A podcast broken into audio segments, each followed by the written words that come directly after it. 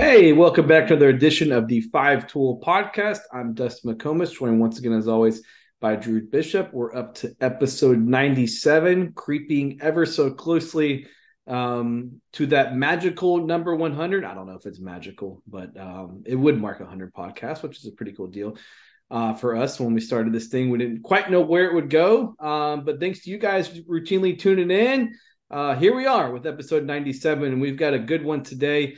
Uh, Yale pitching coach and recruiting coordinator Chris Wojcik is going to join us, uh, part of that that new staff there at Yale um, taking over things coming off of an outstanding season at Eastern Connecticut, where they went 49 and three um, and won the national championship there, uh, making the move over uh, not too far away uh, over to Yale. So really, really excited to talk to him. But um, first off, Drew, how are things going? How's the family doing? Um, you know, how have you found any new tricks or things as you've been playing around with the new website? Uh, what's what's life like um, up in the Rockwall area? Um, well, I don't go outside much, um, other than to run some energy off of our two year old, off him, but he's still in, loving his little motorcycle. So we're doing that Good. every so often. Um, but other than that, been playing around the website and looking at schedules for the spring. Um, so baseball is getting close. Yeah. Excited to be down at the coaches convention this weekend and that's in right. Round Rock. So excited for that. Uh, get to see some coaches, but I think you know as as we keep on playing with it, you know, I think more and more features are kind of. I'm figuring out how to navigate. You know, mm-hmm. like we talked about trying to how you get to certain things. Um, but I've been playing around with some of the alumni tabs for some of the high schools, cleaning some of that up, but um, starting to get some feedback from coaches about their rosters and um, you know like we, we mentioned last time if you see something that stands out as if you know if kids have transferred or aren't in the program anymore and they show up there um, let us know and yeah. we can clean some of that up and mm-hmm. um, look for you know as coaches continue to sign up obviously we, we're starting to make some headway on some d1 programs you know, we've got programs major. We have more than two programs from uh, from Omaha last year signed up already. There we go. Um, several SEC, Big Twelve, Power Five programs signed up. So just so kids understand that coaches are looking at this um, and they're excited about it. So you can help yourself by putting some putting video your own videos on there, yeah. um, updating your profile to make sure your con- contact info is right. But again, it's still still exciting. Uh, adding stuff, getting a lot of feedback as we go. Um, looking forward to it for sure. And like you said, excited to talk to Coach Wojcik. You know, they got the job uh, early in the early in the summer last year, and mm-hmm. it's been a whirlwind for them. But obviously, they're they're trying to make a point of getting into Texas, and yeah, um, you know, they're interested in our stuff and other stuff in this region. Um, and I'm excited to hear how they plan to go about things and what they're looking for in recruiting. Yeah, let's get to it. Um, here's our interview with Yale pitching coach and recruiting coordinator uh, Chris Wojcik. Happy to be joined by Yale pitching coach and recruiting coordinator Chris Wojcik, who uh, a part of the new staff at Yale. Exciting things going on up there. Chris, first off, thanks for joining us and taking the time. I know you guys are busy gearing up uh, for the upcoming season and practice and things like that. But uh, this whole transition, you you joined in July. You know, what's it like? Take us like through a, a day as the uh, as the Yale pitching coach and recruiting coordinator. How's that transition gone? And uh, um, how did those offseason workouts go for you guys? Yeah, uh, thanks for having me. I, I really appreciate it. Uh, we get going here with individuals next Tuesday. We're, we're allowed to start individuals the day that we start classes, so that's that's Tuesday, January seventeenth. Um, and luckily, like for us right now, it's uh, it's actually pretty warm for the month of January in, in Connecticut. So like where we were just looking at the weather, I think next Tuesday it's going to be like 48 degrees, and we're going to be able to practice outside. So which you guys going to be in shorts. Yeah, we're going to be in shorts. You're right, and uh, I think at least the weather patterns up here in the Northeast have kind of almost pushed off a little bit.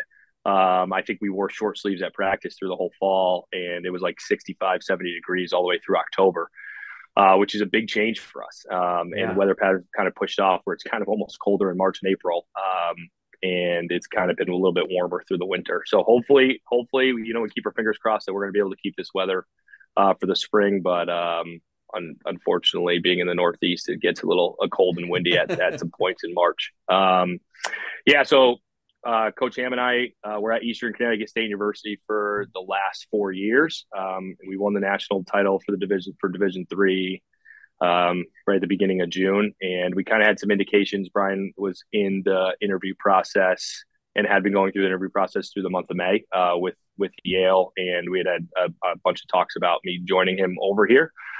Um, and Yale was amazing, and they basically, you know, let us kind of and him focus on our World Series run, and basically were like, "Hey, handle your business, and and we'll talk and and continue the interview process once you guys are all done." Uh, so I think Coach Hamm, we won the World Series on a Wednesday, and he was on campus uh, like on Friday. Uh, so they kind of moved quick after we were done, but um, we kind of had indications that we thought it was trending in that direction, and it's it's it's awesome. Yale's an amazing place. Uh, I think every time we walk around campus, you you find something new, cool, and, and interesting, and there's so much history, and um, and we we let our guys actually tour our play uh, our incoming recruits around for the most part and we've had a, a really good amount of success with with doing that because not only one do, or do we have amazing kids on our team um, but they know the intricacies of campus and how to what mm-hmm. to show and and what kind of resonates with incoming recruits. And especially we have you know five or six texas guys on our team. So for you guys we always like we have a kid coming up from texas um, houston area dallas area et cetera. We'll kind of pair them up with someone from that area that very much can kind of speak sure. to how Yale, um, how the how it changes for you when you get to Yale, and they very much can relate to you know where they come from and things along those lines, which I think has been really helpful for us. Um, so our actually first tour around campus, um, we we walk into one of the dining halls. So Yale has what's called they have a college system. So we have 14 colleges on campus. So as a freshman, you live in um, like a, uh, a residence area called Old Campus. So it's like basically what it's called. So it's like the original Yale's campus. All the freshmen are in one big quad. Um, but then you, after that, you're assigned to a college. So You live in the co- that college for the next four years, for next three years. So sophomore, junior, yeah. senior year. Um, and like one side of the one side, it's like a huge quad, and one side sophomores, one side's juniors, one side seniors, and the other side's a dining hall. Um, and you're allowed to eat wherever you want on campus. All your your card scans into every one of the the colleges and quads. So we're, we're uh, one of our seniors was walking us through and brings us to one of the dining halls, says hi to somebody and leaves, and I'm like, hey, who? Like who'd you who'd you say hi to? And he was, was like, oh, that person took a leave of absence last year to work on the Mars rover project. He has the first five thousand digits of pi memorized, and I remember being like, man, you were like people had told us it's different world. like how how smart people are at, at, Yale, and it's just a totally different world. And um, but it's it's it's amazing. I mean, we have our the old head coach John Stuper had kind of told us when you're taking over. Like the, I think the coolest part about coaching at Yale is you're coaching people that are potential future presidents, governors, senators, CEOs of companies, lawyers, doctors, things along those lines. Like they're you're coaching kids in your locker room that are not only you know really talented athletes, but people that are going to go on to do amazing things in life. So, so along those lines, you talk about obviously, you're a lot of these guys are going to Yale uh, because they're smart, right? That's a that's mm-hmm. obviously a, a, precursor. You have to have be able to check that box um, and be a good student. Uh, but you know, Yale has a history of getting guys drafted. You know, I think they've had 27 guys drafted since 2000. So you, you have a good mix. I mean, it's obviously you've got a locker room full of well-rounded individuals. Um, as a coaching staff, have you what's been the adjustment uh, for you um, as a staff trying to, you know, incorporate that part of the life into your players' lives? You know, like do you do you feel like it differs from the other places you've been? Um, do you have to structure your schedules differently? You know, what what similarities, what differences have you seen uh, along those lines so far?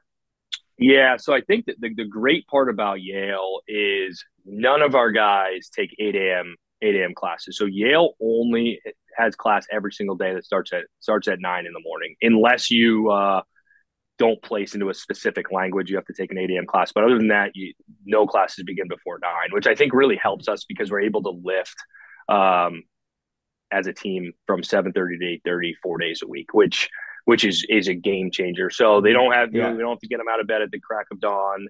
And the weight room for for us, we have one that's directly across the street from the baseball field that was brand new last year, and then we have one in the center of campus. Um, so they're able to get there, and then they get done at eight thirty. They're able to eat breakfast and kind of go on with their day. Um, and the nice part is for us, like it is, our guys are done by two fifteen Monday through Thursday. It's extremely easy for them to get done by two fifteen. There, there's no issues. We haven't had one issue with any guy being able to take classes, so they're kind of you know jammed up a little bit from nine to two fifteen. Um, but it makes it easier from for getting everybody at practice and being right. able to kind of start every day at the same time and be able to keep them on the same schedule. Um, and the nice part is too is how Yale operates is a lot of the classes are Monday, Wednesday, or Tuesday, Thursday. So we have a very limited amount of guys that actually take class on Friday at all. And if they do, they're done by noon. Um, so that helps a lot from like, you know, when we're traveling or miss class perspective and things along those lines. Um, and it allows us to kind of, like I said before, create a, a set schedule kind of for them. And I think that's very much helpful um, where we can kind of lay out a schedule for you know future weeks and months saying hey we're gonna we're gonna be practicing you know from three to five or whatever time you know monday through thursday and then we're gonna go at one o'clock on on fridays um, so i think that that's been really helpful um, from the recruiting perspective i think we've I we, we've morphed a ton in six months and you're kind of figuring things out as you go and figuring out what works for you best and what doesn't work for us and finding kids in different pockets of the country and finding out kind of what net what exactly fits for us here at Yale. Um, and I think for us, uh, kind of what we found is if the recruit that we're talking to is questioning the education and wants to talk a lot around, well, how good is Yale academically? How good is your engineering program? How good is et cetera program? Um, they they may not necessarily be kind of the best fit for us. You know, we want we are very much trying to recruit players that understand the value of a Yale education and understands you're getting a you know top three education in the world. But we also want players that are extremely focused in uh, from the baseball side of the house. And I think Coach Hamm has you know explained it really well over over the course of the last five years that we've worked together is I think a lot of people say, you know, academics first, athletics second, or he he very much talks about that there's no priority and you don't prioritize academics first and athletics second or athletics first and academics second it's very much they very much go hand in hand and they both need to be your top priority and there's points in the year where academics are going to become before baseball and there's other points in the year where uh, baseball is going to kind of come before your, your academics and kind of being able to find the players that understand that and um, that want to be here not only to get a amazing education, but but guys that want to go on to you know play professional baseball. Sure. Yeah, I think one thing that the uh, well, first off, I wish um, college administrators and people in general would listen. Like Yale starts at 9 a.m. and doesn't do a lot on Friday. Like, why why can't the rest of the world and colleges work like that? That'd be great. Um, but you know, I don't think the average baseball fan would realize the amount of influence that region has had um, professionally. You know, you look at, you know, when Yale releases a statement about the new coaching staff and things like that, you look at some of the names on the list, like the Ben Cheringtons of the world and things like that. And um, how, how is this transition? Has it opened up any more doors for you and the staff in terms of the amount of people you can talk to and the, in the resources from from just the baseball side? Because you know, Drew mentioned all the draft picks, like the Ivy League is is is a heavily scouted league, you know, in, in, the Connecticut area in general. Like there are guys that come out of that region routinely that end up being top draft picks. Um, have you had any interesting conversations, or maybe the Rolodex has changed a little bit in terms of the the brains you can pick from the baseball side? Yeah, I so I was actually laughing. So I'm speaking at the World Baseball Coaches Convention, um, which they host at Mohegan Sun every year, and it's I'm speaking on Thursday and Friday and I was laughing because I was like, hey, I'm the, you know, when I'm now the Yale pitching coach, they want me to speak at the convention. But when I led the ERA, when I led the country twice in the ERA and won a national title, like they didn't really have any interest. um, and I was, la- we were laughing about it because it's like, well, I kind of know the same thing that I did, you know, two years ago.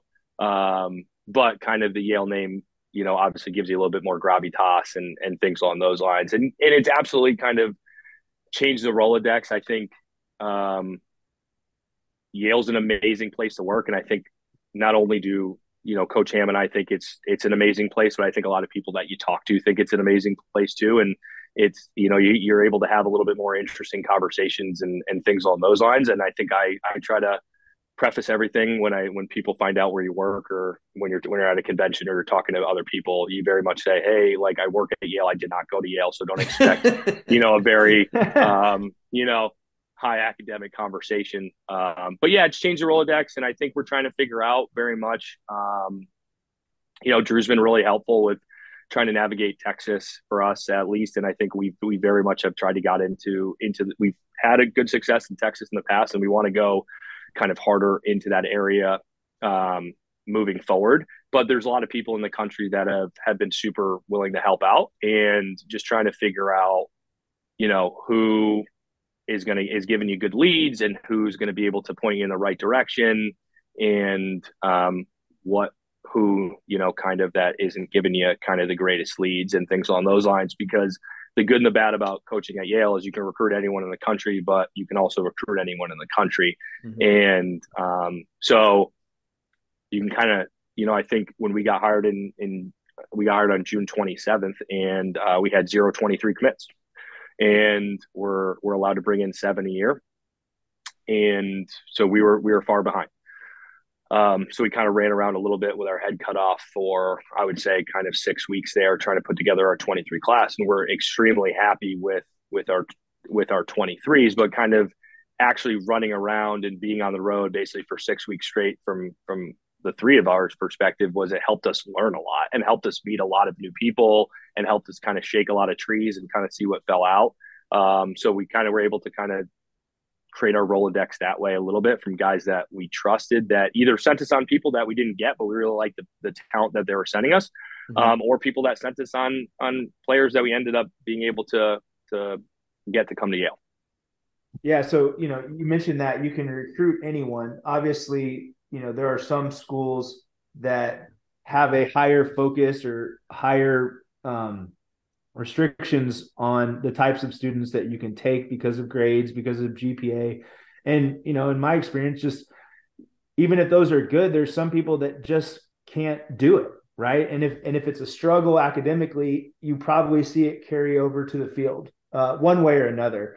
So, you know, w- when you're out recruiting as part of a two part question, like number one, what are the, you know, the immediate disqualifiers or or starting points for you academically when it comes to GPA, ACT, um, and then you know when you're straight up evaluating guys on the field, what are some of those first things that you're looking for, or what are some what are some things that you want to see, or things that get you crossed off the list? Um, you know, just something that signifies that you're not going to fit at Yale uh, when you're playing in whatever type of event it is. Yeah, so we we very much try to do as much research up front as possible. Um, so we have a really good list of contacts, whether that's at the WWBA or whether we're going to Don Mattingly in Texas, or you know you're going to the the area area code games, or you're going to the MPL in the in the Midwest. We we created a really good list over time, and the the prior Yale staff had kind of shared that information with us, and we were able to kind of build it out and um, so we're trying to do as much research upfront as possible, and so we we do a ton of um, communication with potential recruits upfront, basically on asking, you know, um, to see their transcript, and like we're like, hey, Drew, heard really great things about you. Can you send me a copy of your transcript when you get a chance? And so we can just kind of do a, a, really high high level evaluation of your transcript based on the number of aps you're taking especially if you're through your junior year.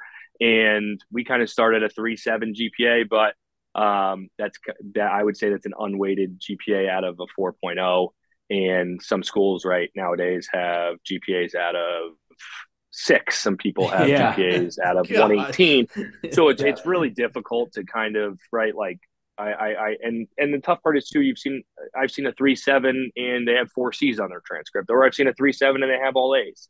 Um, so I think that's it's it's really tough to kind of put exact parameters around grade point average. Um, but we we we try to start at a three point seven. So when we're reaching out to coaches, we say, hey, do you have any um, you know Division One talented athletes that have above a 3.7 GPA, um, especially when we are doing our initial research. Uh, and and they a lot of them have been really good at kicking back recruits. Um, and like I've said, some of them have been amazing, and some of them are even kind of maybe too good for us, and they're going to Texas or Rice or Baylor. And you know, and then some of them, you know, uh, potentially can't play at the Division One level. But so we try to do a lot of that research up front and so we don't kind of chase ourselves around because it's kind of like right right in July when we got going, um, we chased around a lot of players that necessarily we were, didn't fit for fit from an academic perspective. So we're trying to check that box where coaches they you know are able to play at the Division One level and the, you know their GPA slash transcript reasonably fits within our parameters before we go see them on the road. Um, not saying that that happens all the time. Sometimes, right, you're on the road and you see, you know, um, pitcher, shortstop, et cetera, that you're really intrigued by, and you, you know, and then you'll go talk to the coach about, you know, where you know where they fit from an academic perspective. So that that obviously happens quite a bit as well. But we try to do as much research up front. Um, I think in the recruiting process, when we're out recruiting, I think a lot of, and especially for us in in in New England, with how much people have to practice indoors and things on those lines during during the winter months, um, it's become a metric based game. And everybody is saying, Hey, I run a six, seven sixty, and I hit the ball and my exit velo is hundred and I throw 94 from the outfield or my spin rate, my fastball is 2,400 and I throw 90 things along those lines. Um, and obviously from a metric perspective, those matter and they're, they're a piece to the recruiting pre- recruiting process for us. But we're really trying to find players that are uber competitive. Um, I think that in the world, everybody loves to win, right? Everybody likes to win. I think there's only a set amount of people that hate to lose. Um, and I think that's really important for us. And um, so when we're out there recruiting, we're really trying to find really competitive players. And because there's a lot of guys, especially I'm sure you guys see in Texas, there's a lot of players that throw 90 miles, 90 miles an hour or hit or have an exit velo over 100 or run below, below a six eight or things along those lines. And those are kind of more like check the box metrics for us. Um, but we're trying to get out there and, and finding players that are, you know, really, really, really competitive. And um, and we're not like other programs like where at Eastern we would bring in 15 guys a year and right. we kind of let the process play out a little bit and you know let the guys go compete every single day and see who kind of won the spot and who developed and things on those lines at Yale, we only bring in seven, and it's kind of yeah. how the Ivy League works in general. So you got to be make sure that you're you're not missing on those on those seven players. So getting out and seeing them, you know, multiple times over the course of the spring, or summer, fall, etc. Having a lot of conversations with them um, is is definitely really important to us.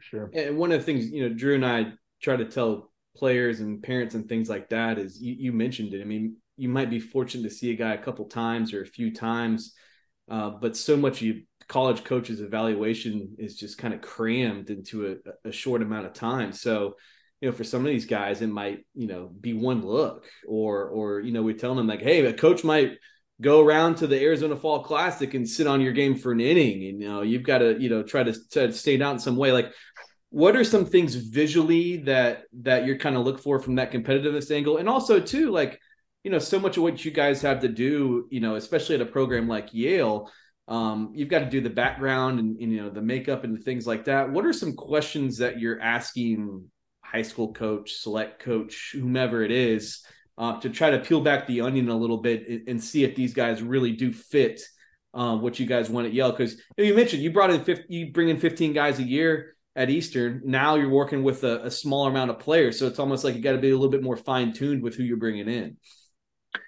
Yeah, absolutely. And I and I think to start, the Yale baseball culture is amazing, and I think our players very much hold our culture near and dear to their hearts.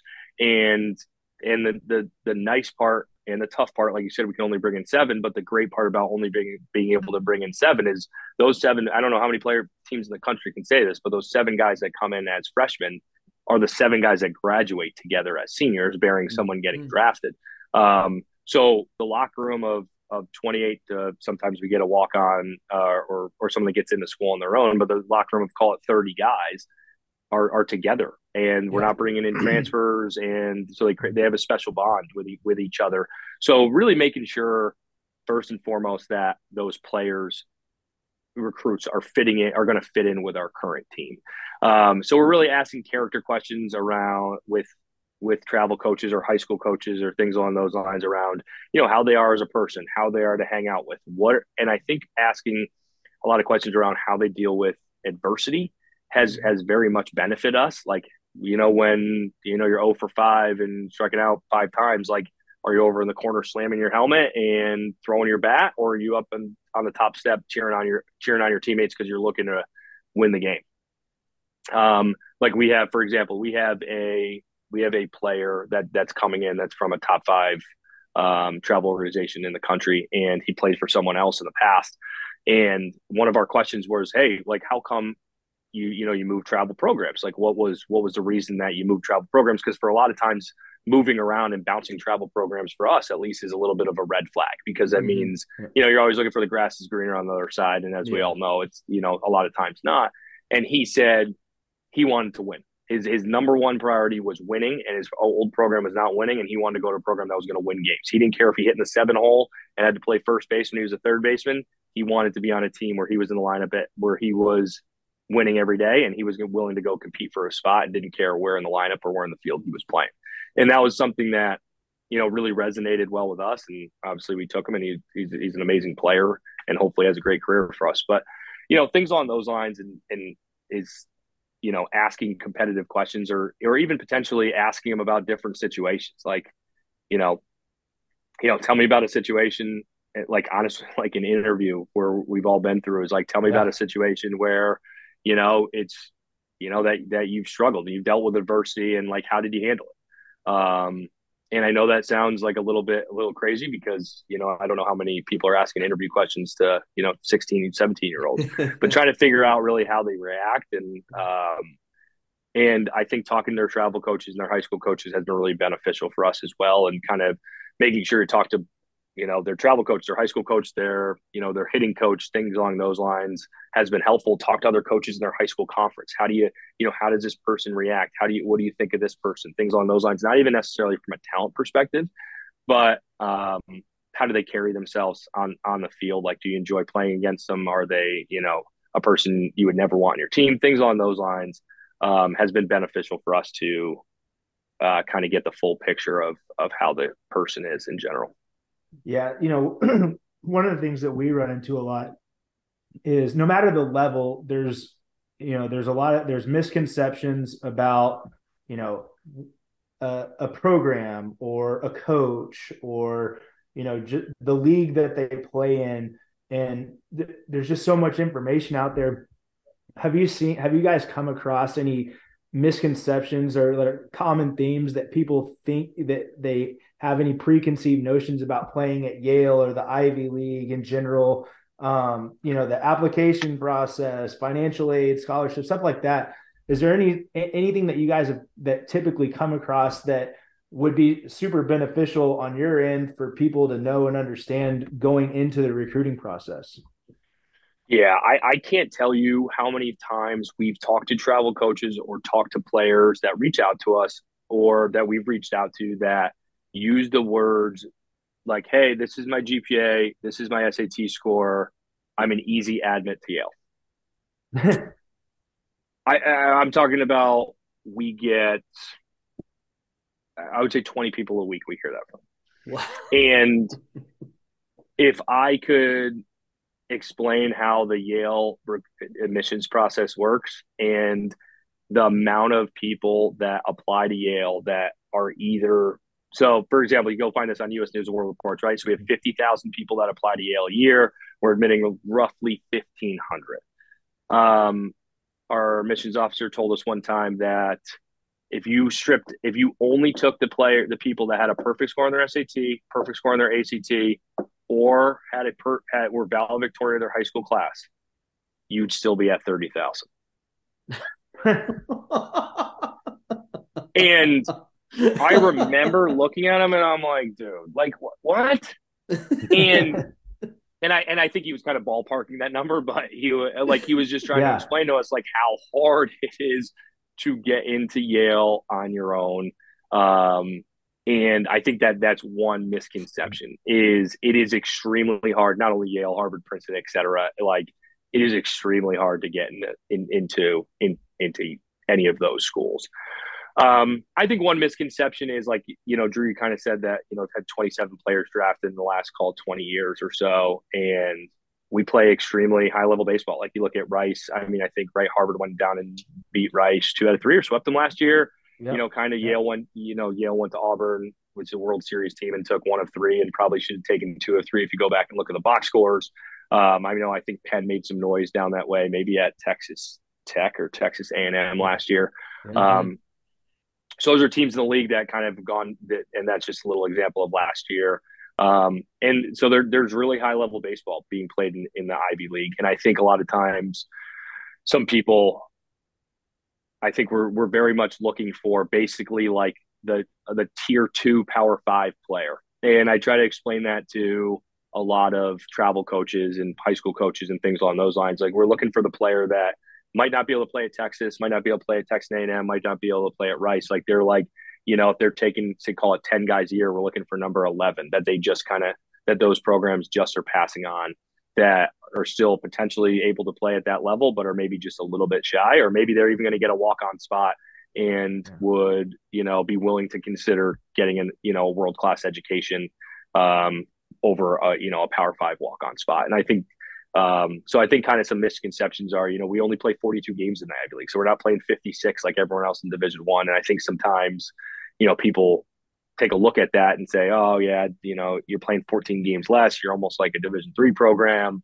um, and so maybe the level of competition isn't that isn't as good at, in the Ivy League and and things along those lines. And I think that is definitely not true, especially right, Drew. You talked about the draft oh. picks in the last 20 years.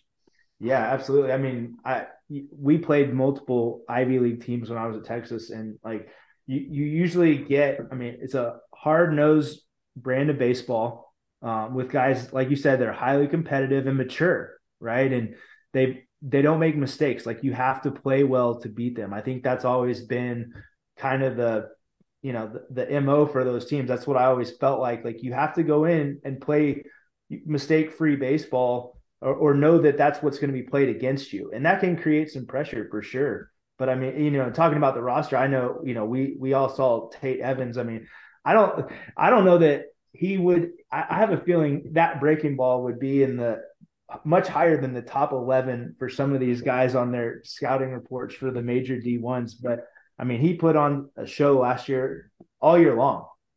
And, you know, I think he, I would imagine that he's going to compete for some playing time. But, you know, I, I, you know, I think that it's good to clear up some of those misconceptions because, you know, Dustin and I work in this and we hear it a lot. You know, people mm-hmm. don't understand what all's out there um, and shoot, I remember when I was going through the process, my mom was really upset that I didn't at least take a visit to Harvard at, at the time. I, you know, I mean, just that education is tough to beat, you know, and realistically, the amount of people that are going to play enough baseball in their life to never have to work again is almost zero.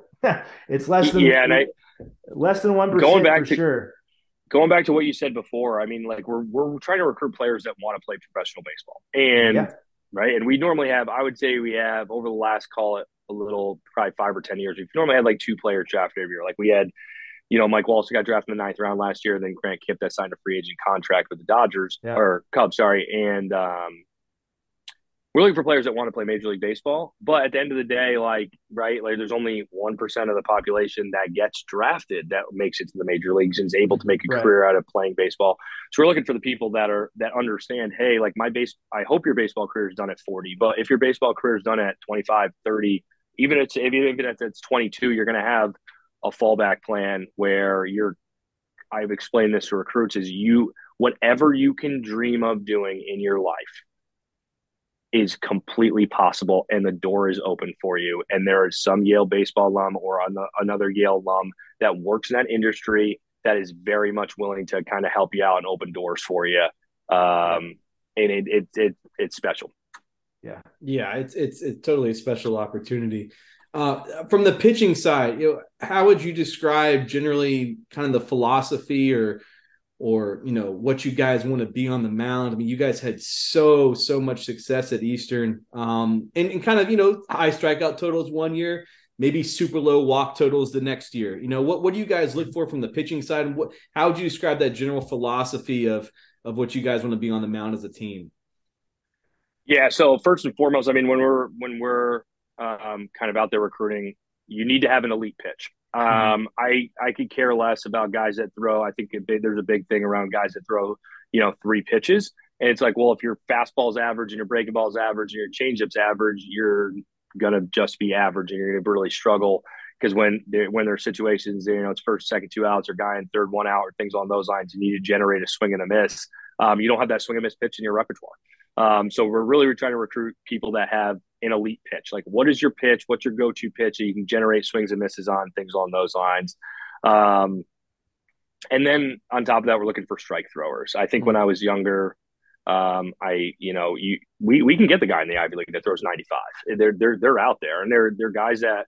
And not saying we're not going to take some of those, but there's guys that ni- throw 95 that spray their fastball a little bit, and you know can't can't consistently throw strikes. And you look at their perfect game numbers, or you look at you know, their high school numbers or things on those lines, and they're a walk, a walk and a half per inning pitched. And yeah, maybe they have, you know, two strikeouts per inning pitched, but you got a walk per innings pitched.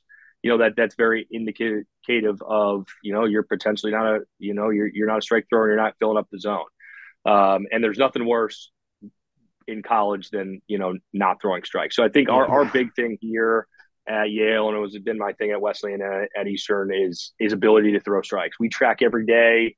Um, in bullpens, in live sessions, in inner squads, in scrimmages, in games. We have a chart that I put that I put up every single day on on the locker room wall um, that tracks one one conversion, strike percentage, and um, why am I forgetting the third metric here? Um, first pitch strikes. And um, I actually looked, listened to Chuck Ristano, who's a new pitching. He was at Notre Dame. He's a he's a Northeast guy. He's at Florida State. He he actually they track their you know quality at bats against. And I just learned this at the convention, and we're going to start tracking quality at bats mm. against.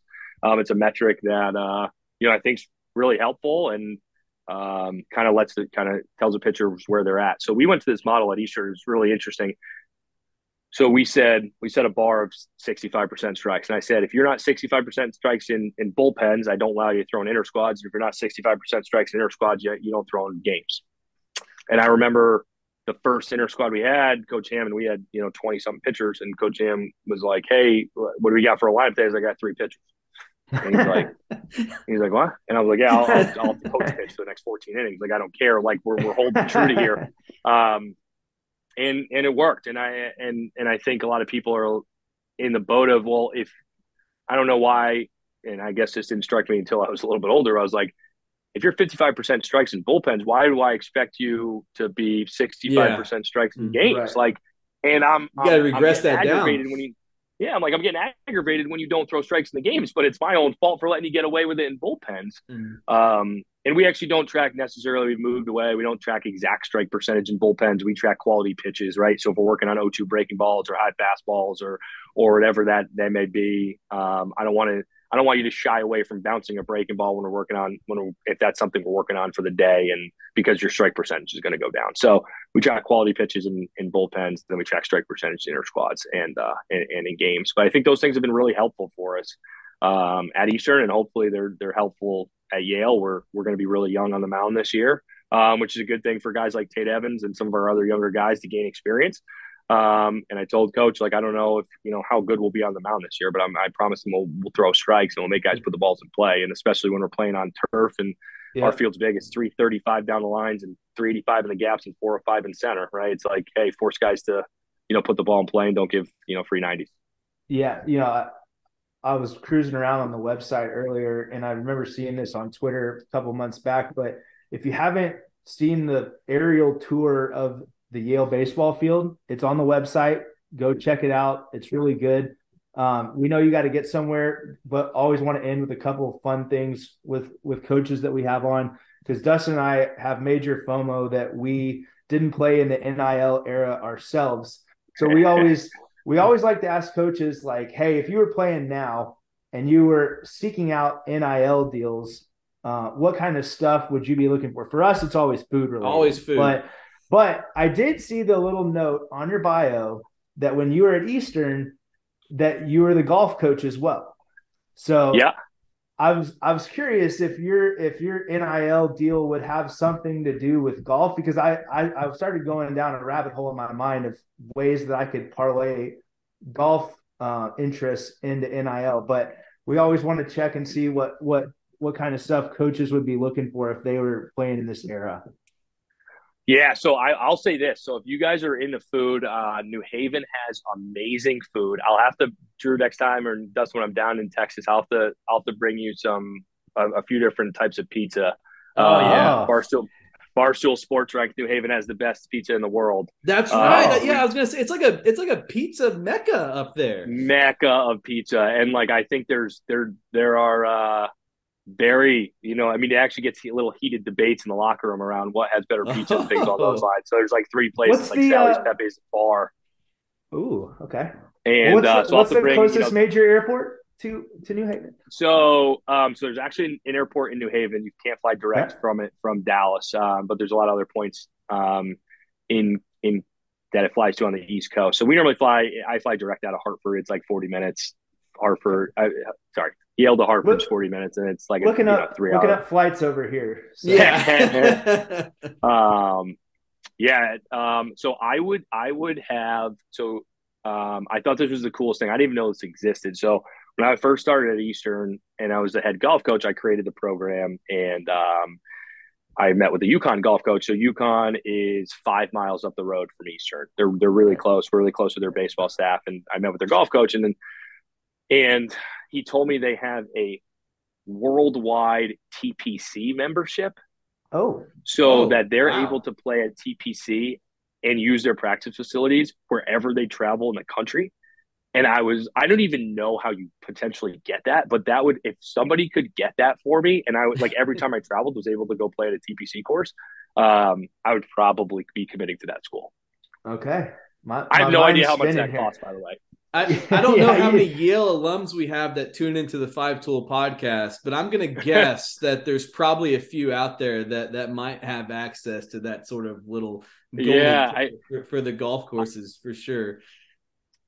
I, I will say that as, as, being the Yale coach, you actually kind of talked about earlier in the podcast about the, the, the Rolodex and how things have changed and things on those lines. And um, right, Eastern um, majority of our alums live in Connecticut, Mass, Rhode Island. You know, within you know a two-hour drive, and I think right Yale, you have a lot of alums that live everywhere in the country, mm-hmm. and a lot of them, you know, are work in the business world, finance world, etc., and uh, have memberships to some really cool golf courses. So uh, we're hopefully Coach Em and I are going to try to parlay you know, meeting with alums and chatting with them and playing golf when we're out recruiting. It's, a, it's a, great, great place to get to know somebody.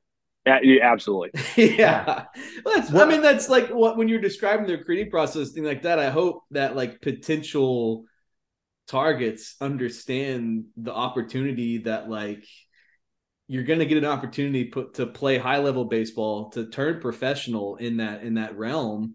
Uh, who knows what happens from there? But also just like the the amount of people you'll bump into on a on a walk around campus is just like there's there's nowhere like it in the world really.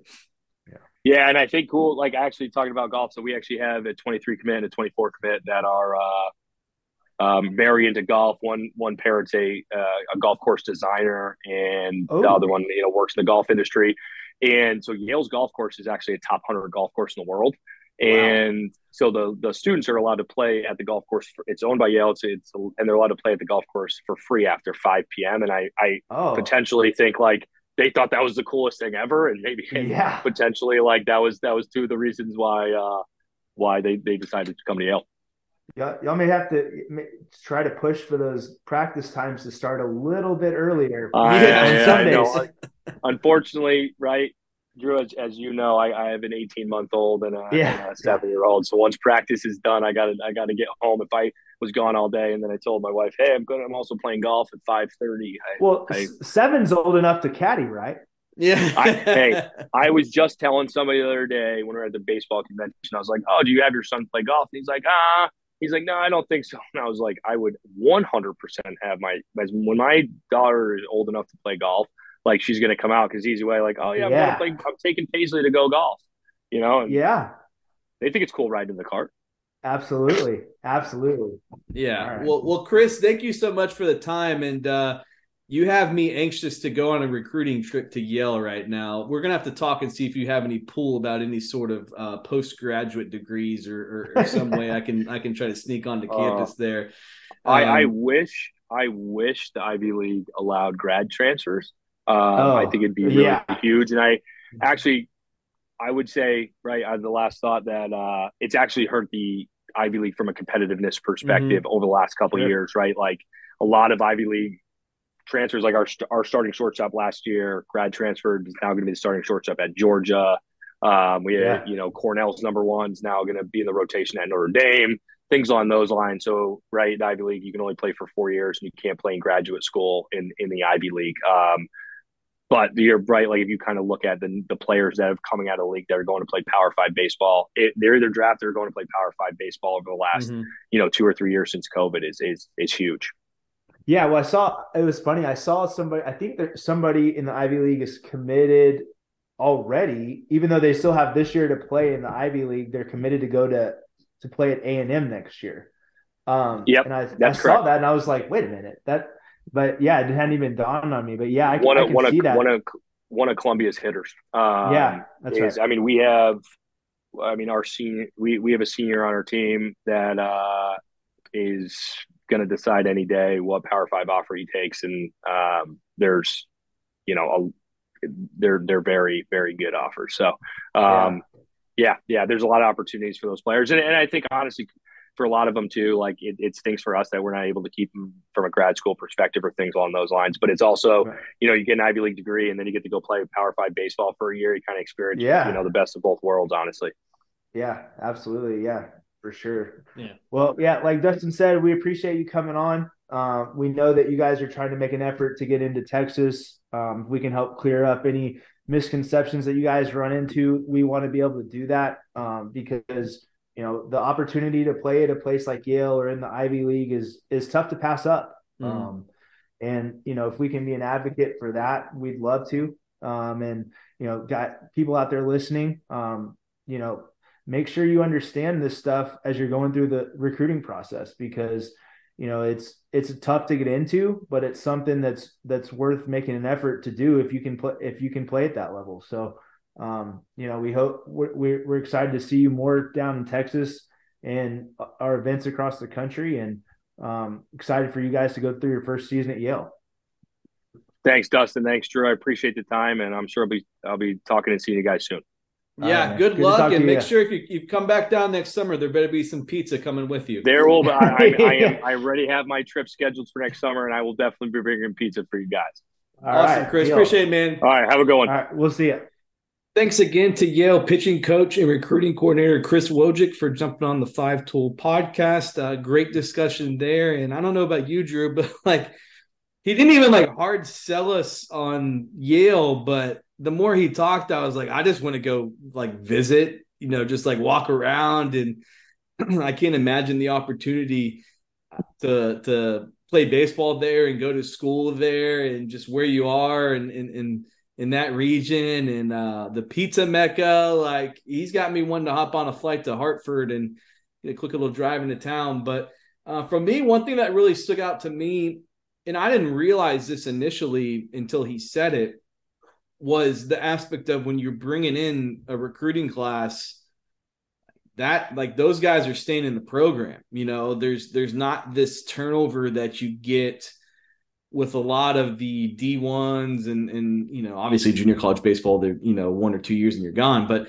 there's not that turnover. So I, I think that's really unique. It's kind of old school that you know the guys you arrive on campus with those are your guys. And um almost all the time you're you guys are you know teammates and friends and um, all the way through, which which I thought was unique, and I, I think that's something could be really appealing to uh, to certain players when they're evaluating the recruiting process. Well, yeah, it's it's definitely something that will help the culture. Um, like you said, assuming you get it right, and that's right. so mm-hmm. so important to do so with seven spots per year. But I've been waiting for some bigger programs, and, and some of them do uh, more of this than others. But you know, I I understand the the lure of having so many guys in the fall um, and you know make creating some competition on the back end of the roster and all that. But I've always wondered why more teams don't aim for a smaller roster, mm-hmm. um, just for you know for for purposes of reps. Um, uh, you know, for for their guys, because you know, as everyone knows, the, the number of coaches that D1 programs can have is is limited. Um, you know, compared ratio wise compared to some other sports. Um, but it is what it is. And, you know, having, you know, being able to focus on 30 guys versus 50 or so in the fall, yeah. like that, that would matter. Um, just because time's so valuable and number of swings and, shoot, I know there's some some uh, BP throwing coaches that would definitely like to have those lower numbers uh, for sure. But but yeah, that's something that matters. And I mean, and, and obviously too at a place like Yale, Ivy League schools, Stanford, like th- there's there's some built-in understanding of how important that education is. So the likelihood of getting to keep those guys um, versus them transferring out is probably higher too. Mm-hmm. Um, and and you you do you, you, heard him talk at the end too about some of their guys that are going to continue to play past those four years at a Power Five school for grad school. Um, so that I mean that's something that you know it's it's four or five years down the road, but it's it's definitely a neat option. So like you go there, have a really good career, and want to keep playing, you may have a year to be able to do so. So, um, but I I think it's you know playing in the Ivy League is something that not enough people have on their mind um, as a as a realistic option. But like we said, I mean there there are tons of guys drafted out of the Ivy League every year. Um, and you see a lot of them, you know, working in front offices. Yes. Uh, down the line, like Theo Epstein's a guy that that mm-hmm. was a was a Yale alum. Um, there's there's countless. Uh, Chris Young, GM for the Rangers, uh, former big league pitcher, pitched at Princeton and also played basketball at Princeton too. Um, but you know, I mean, the doors that are open for you um, at a place like the Ivy League schools and Stanford and Rice, like you mentioned a couple of times, like that that education opens doors that a lot of places aren't able to um, and worldwide too. I think that's that's the thing. It's not it's not regionally based like it is in a lot of places but um, really exciting to talk to him. It's been awesome getting to know him uh, see how much he's trying to get into texas mm-hmm. um, because you know the, a lot of the schools here are, are good academically. Um, yes. i know they have a lot of pockets in california that you know some of those people don't ha- in california don't have the sticker shock of of tuition uh, because they're used to paying it for private schools out there already. Mm-hmm. Um, and you know, I, I think it's it's really interesting. It's it's a it's niche recruiting. Um, you know, your pool's limited some yeah. by the fact that it's so tough to get in, but it's also a big pool because you have so many people vying for seven spots a year. Um, so it's it, it's definitely a different set of challenges, but I like the way that they're attacking things, and I'm really excited to see how that staff goes about it this year.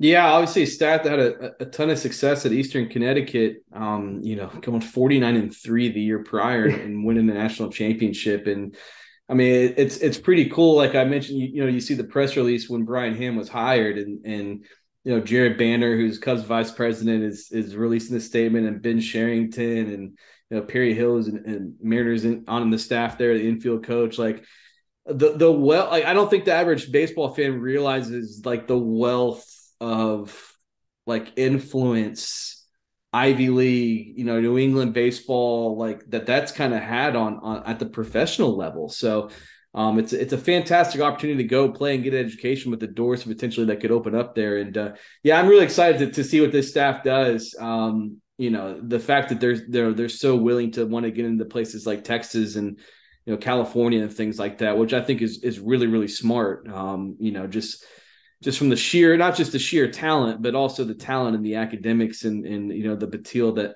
the appeal that a program like like Yale could have up there. But um super interesting conversation. And uh, I, I, gotta imagine like you know just walking around and um you know just the people you bump into as a, as a baseball guy and the brains you can kind of pick. I, it's got to be fun from the development standpoint as well um, it's got to be fun for those guys too, from the recruiting standpoint. You know, they're not having to recruit the portal, and and you know they get to really kind of focus in on like DK. This is the caliber of player that mm-hmm.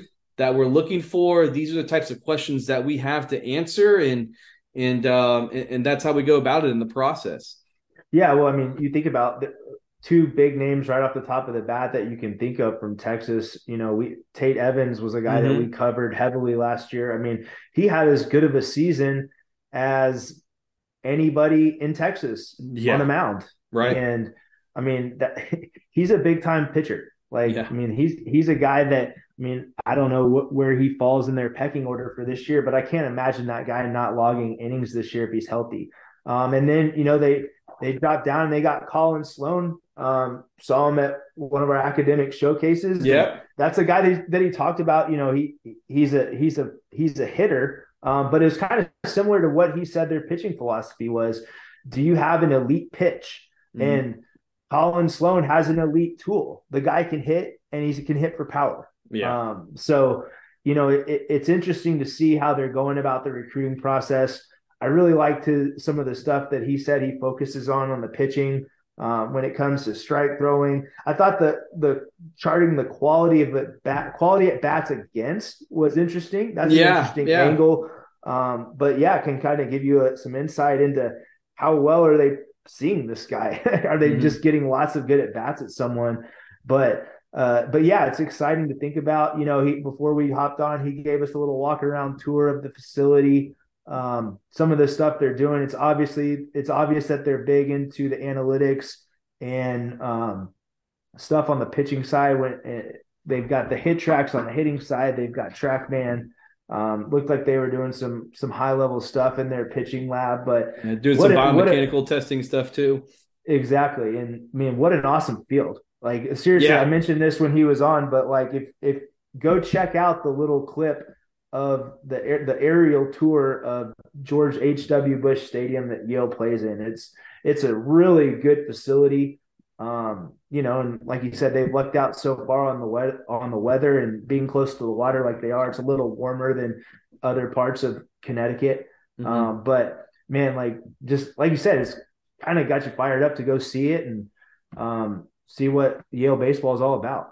Yeah, yeah, certainly had me uh, had me hooked. That's for sure. But uh, thanks to thanks to him for jumping on and, and joining us. I know they've been busy up there, getting ready for their their season to get going, and I'll uh, be excited to uh, to see him out and about and again the summer down here in Texas as they keep expanding that that brand and recruiting. But uh, before we get out of here, uh, you've got a team in the playoffs, and I, I don't. So what what what's the vibe for uh, for the boys getting that Monday Man. night Monday night football slot against uh, I, against Tom Brady. I don't like it. Um, I don't. After watching that debacle on Sunday, like I understand, you know, like I would have felt much better if they just like played a quarter or a half and just pulled them, and you could have yeah. talked up. But like it was clear that they were trying to do something as the game went on, and it just kept getting worse. Mm-hmm. But the injuries are going to end up being their downfall. I mean, with Biadasz out at center, it starts a chain reaction of guys on the line moving to different spots. Just it, it was disgusting to watch. They're they're just it's going to be tough for them. They may win Monday, but I don't see them winning past that realistically, unless they just magically get healthier. I mean, like you can see, Mike, Mike Micah Parsons isn't the same guy that he was just because you know he ran out of gas. I think you know, and he's hurt you know, he had to carry so much load early in the season. He, he looks just tired slash injured. Um, having that second corner out is it, that was crushing. They can't figure out who to put over there. Yeah. Um, so I, you know, unfortunately, what started out as them having a chance. I mean, halfway through the year, I thought they had a chance to make some waves, but they better flip some sort of switch that they haven't seen in a while um, and get some balls to bounce their way if they want to make some noise in the playoffs. But I was excited for Tomlin, man. Like, just I just I don't know why, but I love that stat of never having a losing season, and it's pretty wild. Yeah, I mean, as a Pittsburgh fan, I'm assuming that you're pretty excited about the way things are headed. I mean, you, know, you, got, you, got, you saw some development and yeah, young guys that give you some promise for the future yeah, when they started two and six, I was convinced this was the, the worst team I've Steelers team I've been alive for. I, I mean, I don't remember the the you know late '80s, early '90s teams, and I was just like, oh my god, this is bad. There's gonna be there's got to be staff turnover, and then just they got better like every week. Um, offensive line got better, the run game got better, Pickett got better.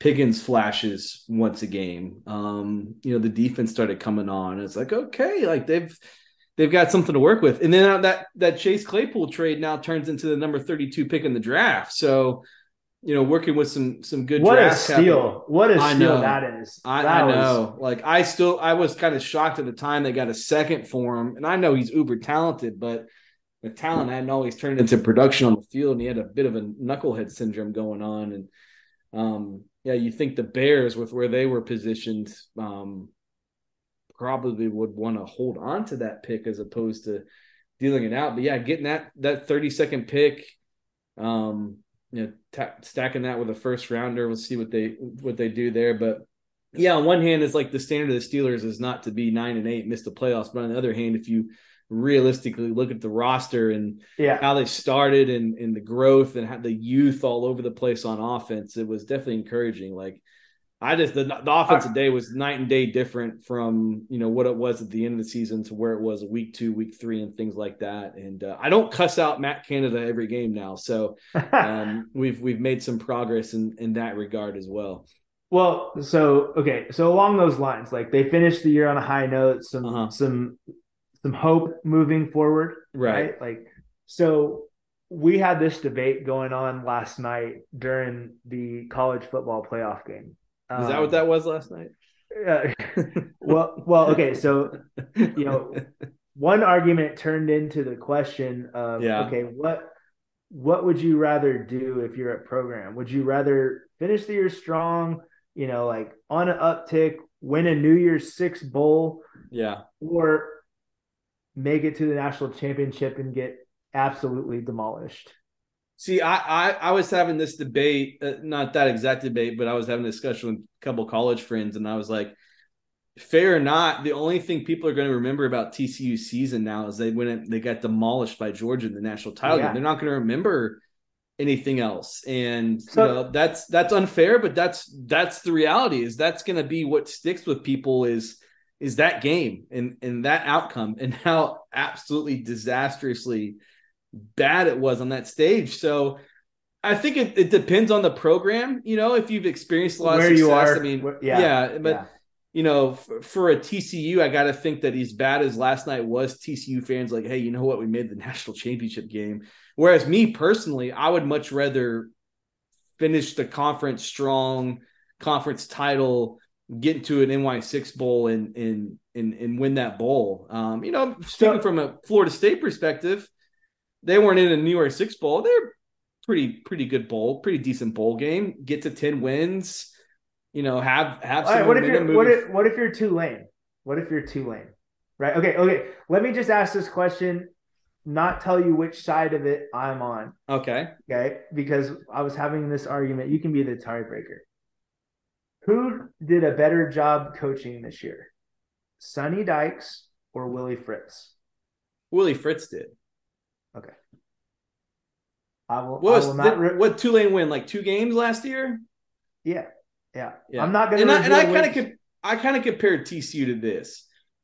I'm not trying to diminish what they did or, or the coaching job. It was a phenomenal coaching job. Certainly made me look silly. I thought when they hired Sonny Dykes, I was like, oh, I don't I don't get it. But the more I learn about Cal football, the University of Cal, and just doing anything athletically there, the more I think it's an absolutely impossible D1 job.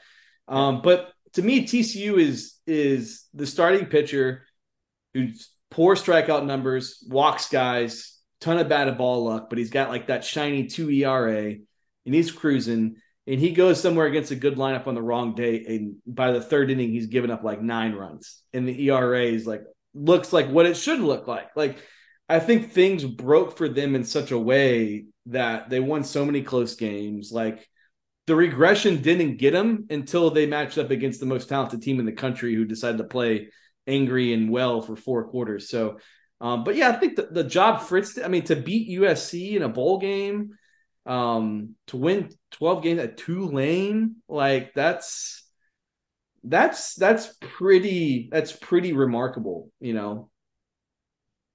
You don't seem like you're I, on that side of the the equation. I i will not i will uh Your facial expression suggests that you're not on that that side of the equation. No, I'm not saying that, but for sake of keeping my job, I'm not going to reveal what side of the argument I'm on.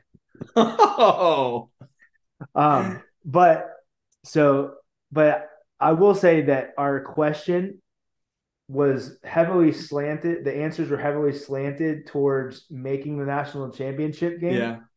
But as the game went on, the it's the, uh, the answers started changing for some yeah. people after because like it's a that. fan it's like i was trying to put myself in the perspective of tcu fans that paid to go out there and it's just like i i can't you know it just leaves such a unfair sour taste in your mouth and like unfairly overshadows everything that happened prior to it which was yeah. like one of the best seasons in in tcu history like when they for got everyone snubbed, that's living, yeah, yeah. When they when they got snubbed in the playoffs that one year, did they win their bowl game after that? I'm trying to think what happened. Because the one year they they like went down in the in the rankings despite winning at the end of the year, um, because that season was a phenomenal phenomenal season. Uh, let me see if I can pull it up real quick. So that would have had to have been 2014. 17. Oh, 14. Yeah. But they played in the Peach Bowl, which that doesn't make sense. Why would they play in the Peach Bowl well, when they're 11 and 1? Would it be the um, 15? So they played they played Ole Miss in the Peach Bowl and absolutely destroyed them. Um, so I mean, yeah, I gotta think this past season's better than that. If you're ending up in a Peach Bowl, I mean, getting to the national title game is is so yeah, it's the best season, you know, anybody alive has experienced for TCU. It's just the way it played out. But like they both were phenomenal coaching jobs. Like I didn't think no question. I didn't think TCU had a chance at anything close to 10 wins this year, you know, and yeah. like had, bringing in Max Duggan, you know, Chandler Morris was originally the starter, which how different does the season look if that guy's the starter? Like, you know, we would have never known what Max Duggan was was capable of, but putting that staff together and winning those games, I mean, there's something to be said for the confidence and the mental toughness and the well, they execution were, they were, to go to yeah. win the games that they won the way they did it. Like that's yeah, there's a flukish element to winning a bunch of games that way, but there's also a non-flukish element of that. It's about the mental makeup and the coaching staff that's going on. So no um, doubt. Yeah, it's uh yeah, I mean, yeah, like you said, an incredible job any way you slice it yeah. for them. You know, let's be honest. I, I mean, we're as Texas alums, we are uh, we're waiting to take that next step. Oh gosh, yeah, yeah. So, um, but yeah, no, I, I mean, it was a great season for them. You know, obviously, you wish that final game was a little bit more competitive, but I mean, Georgia was on a mission. Yeah. when you have the talent that they have compiled, the best part of the night, though, for me was the halftime interview when David Pollack made the comment that Georgia's taken over college football over the last two years, sitting right next to Nick oh, Saban yeah. on set. So I imagine that life around the Alabama football program the next couple of days, yeah, or weeks or months, um, might not be so fun. No, uh, uh-uh. and is, have you looked at Georgia's schedule for next year? Oh, it's it's a joke. If they don't three Pete, well, who knows what they have at quarterback? You know, um, it may not gosh, matter. It, it might not, but man, they're looking at it right now. They have one tricky game, and that's at going Tennessee. to Tennessee. Yeah. Yep.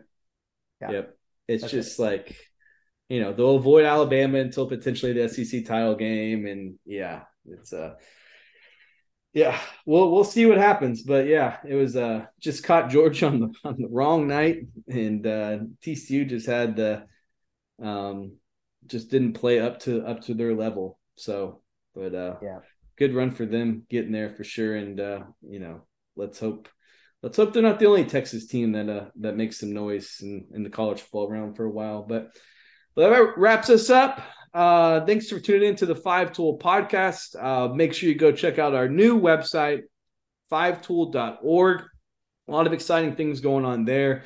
Uh, later this week, we'll be at the uh, Texas High School Coaches, uh, base, Texas High School Baseball Coaches Association convention uh, in Round Rock. So come by, uh, say hello, um, talk to us. If you're high school coach listening, um, come grab your eye and, and, share players you're excited about for this upcoming season. You know, we're always anxious to hear, you know, who's doing what and, you know, the, the next guy is coming up through these respective programs and things like that before we get on the road. Uh, uh, pretty soon here, you know, getting some schedules coming out, you know, mm-hmm. kind of peeking towards the scrimmages in February and some really, really exciting um, pre pre district um, tournaments and things like that. I know something that Drew you've been working on for a long, long time.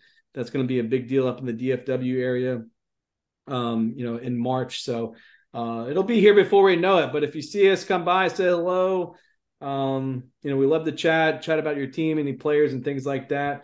Um, I don't know when we'll record the next one since we'll be out there for the convention.